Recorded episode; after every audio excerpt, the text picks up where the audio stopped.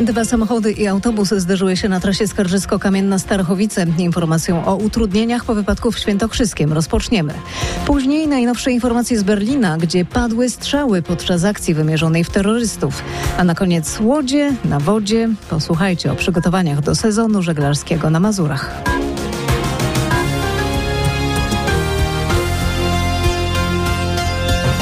Zderzenie dwóch samochodów osobowych i autobusu na Krajowej 42 na trasie Skarżysko-Kamienna Starachowice. W wypadku w Wąchocku ranna została jedna osoba. Na miejscu są policjanci, którzy kierują ruchem wahadłowo. Utrudnienie może tam potrwać jeszcze około godziny. Tym żyje Europa. Strzały padły w Berlinie podczas akcji, o której informowaliśmy w faktach. Nikt nie został ranny, donosi agencja DPA. Policja kryminalna z Dolnej Saksonii potwierdziła dwa aresztowania w niemieckiej stolicy byłych terrorystów frakcji Czerwonej Armii. Operacja przeprowadzona przez oddziały antyterrorystyczne rozpoczęła się przed 8 rano na terenie nieczynnego centrum handlowego w berlińskiej dzielnicy Friedrichshain. Obudziliśmy się, bo było dużo policji i zamieszania. Nie było widać zbyt wiele, ale oddziały specjalne i pojazd opancerzony wjechały na miejsce. I około pół godziny lub trzy kwadranse później zauważyliśmy, co się działo, jak umieścili jedną osobę w pojeździe opancerzonym, a drugą w radiowozie. Relacjonowała jedna z mieszkanek berlińskiej dzielnicy Friedrichshain. Potwierdzana jest teraz tożsamość zatrzymanych.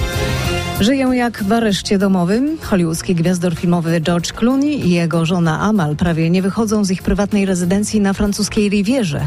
Nasz korespondent Marek Gładysz donosi, że według podawanych informacji życie państwa Clooneyów na południu Francji jest bardziej skomplikowane niż by się to mogło wydawać. Według prasy bulwarowej po wprowadzeniu się do prywatnej rezydencji w miejscowości Brignoles, niedaleko sławnego kurortu Saint-Tropez na francuskiej Rivierze, George Clooney i jego żona próbowali zachowywać się w cudzysłowie jak zwykli ludzie. Pojechali nawet pewnego dnia zrobić zakupy w miejscowym supermarkecie i nagle powstał problem. Ich pojawienie się w miejscu publicznym przyciągnęło tak gigantyczne tłumy, że musieli zrezygnować z tego pomysłu i wrócić do luksusowej willi o powierzchni prawie 1000 m2, za którą zapłacili ponad 5 milionów euro.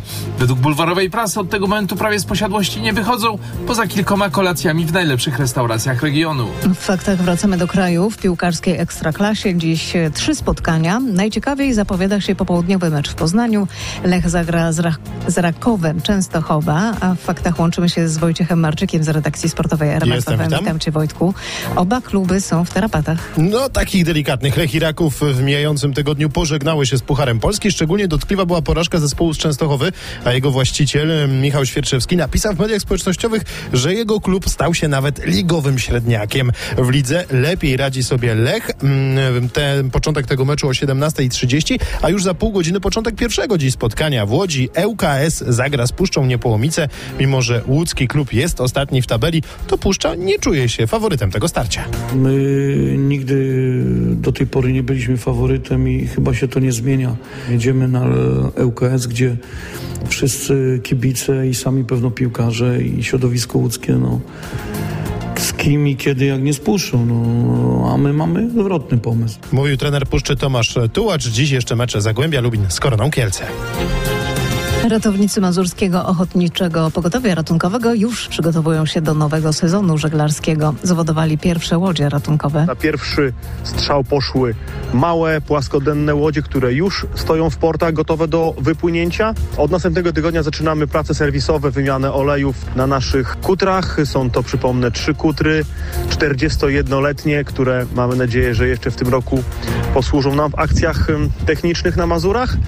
A za kilka dni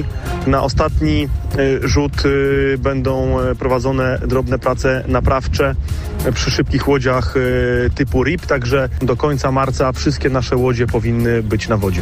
Jeśli na Mazurach utrzyma się taka pogoda, zaznacza szef ratowników MOPR Jarosław Soroka. A w faktach za niecałą godzinę zagadka czarnych bocianów. Jest ich dużo, dużo mniej niż bocianów białych, natomiast zawsze budzi, bocian czarny budzi sensację i budzi zainteresowanie u ludzi. Zainteresujcie się też faktami o 13. Zachęcamy. Radio, muzyka, fakty. RMF FM.